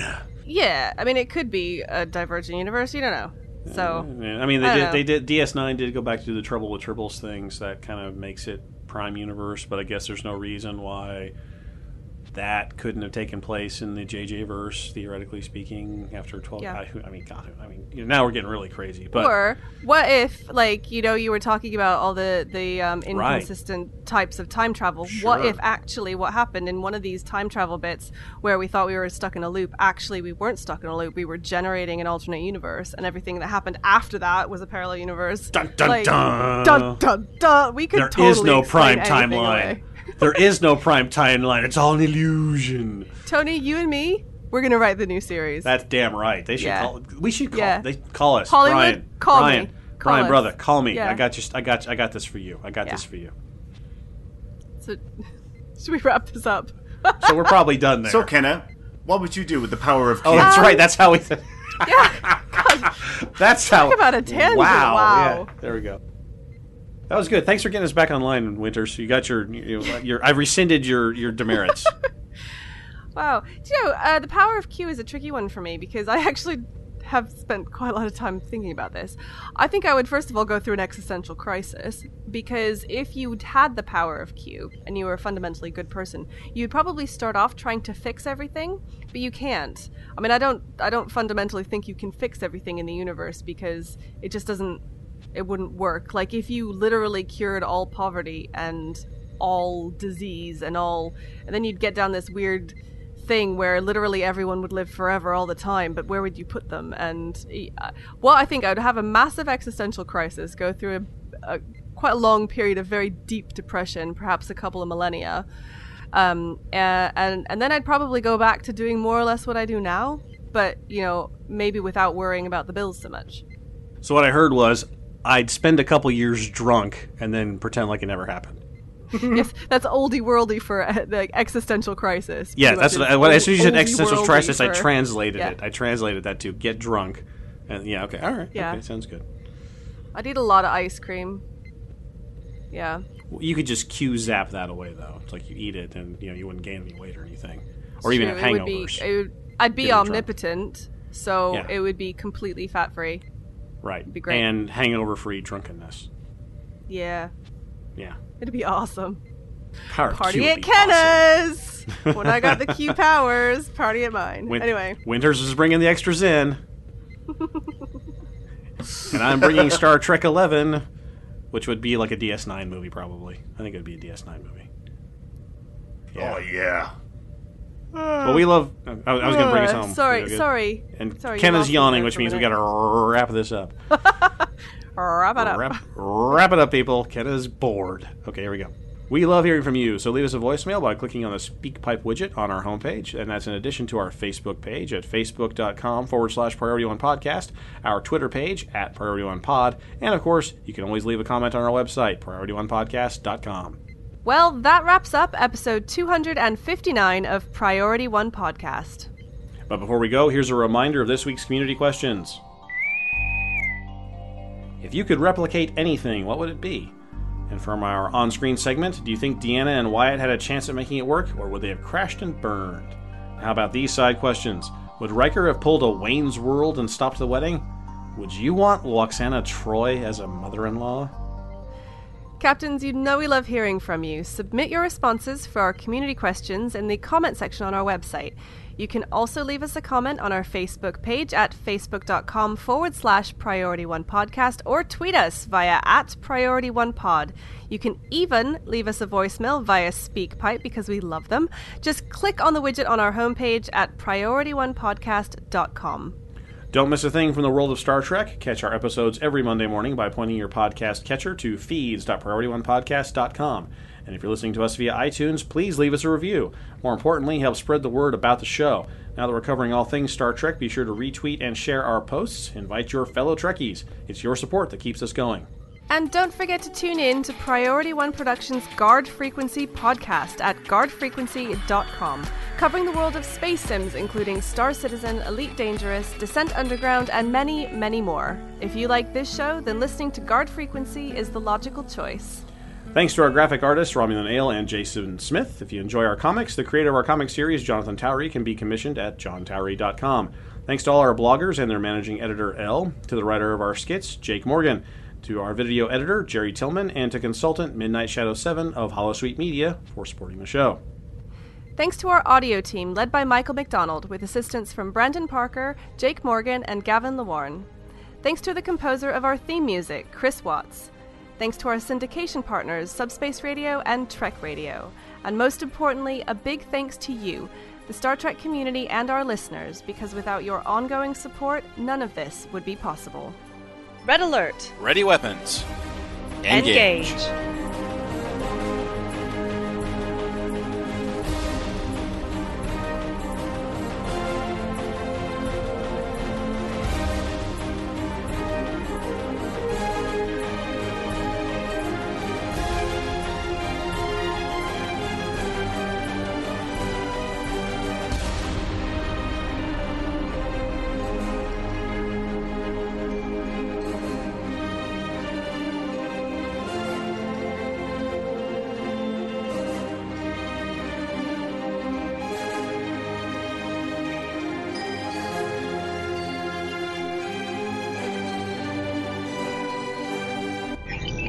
Transfer complete.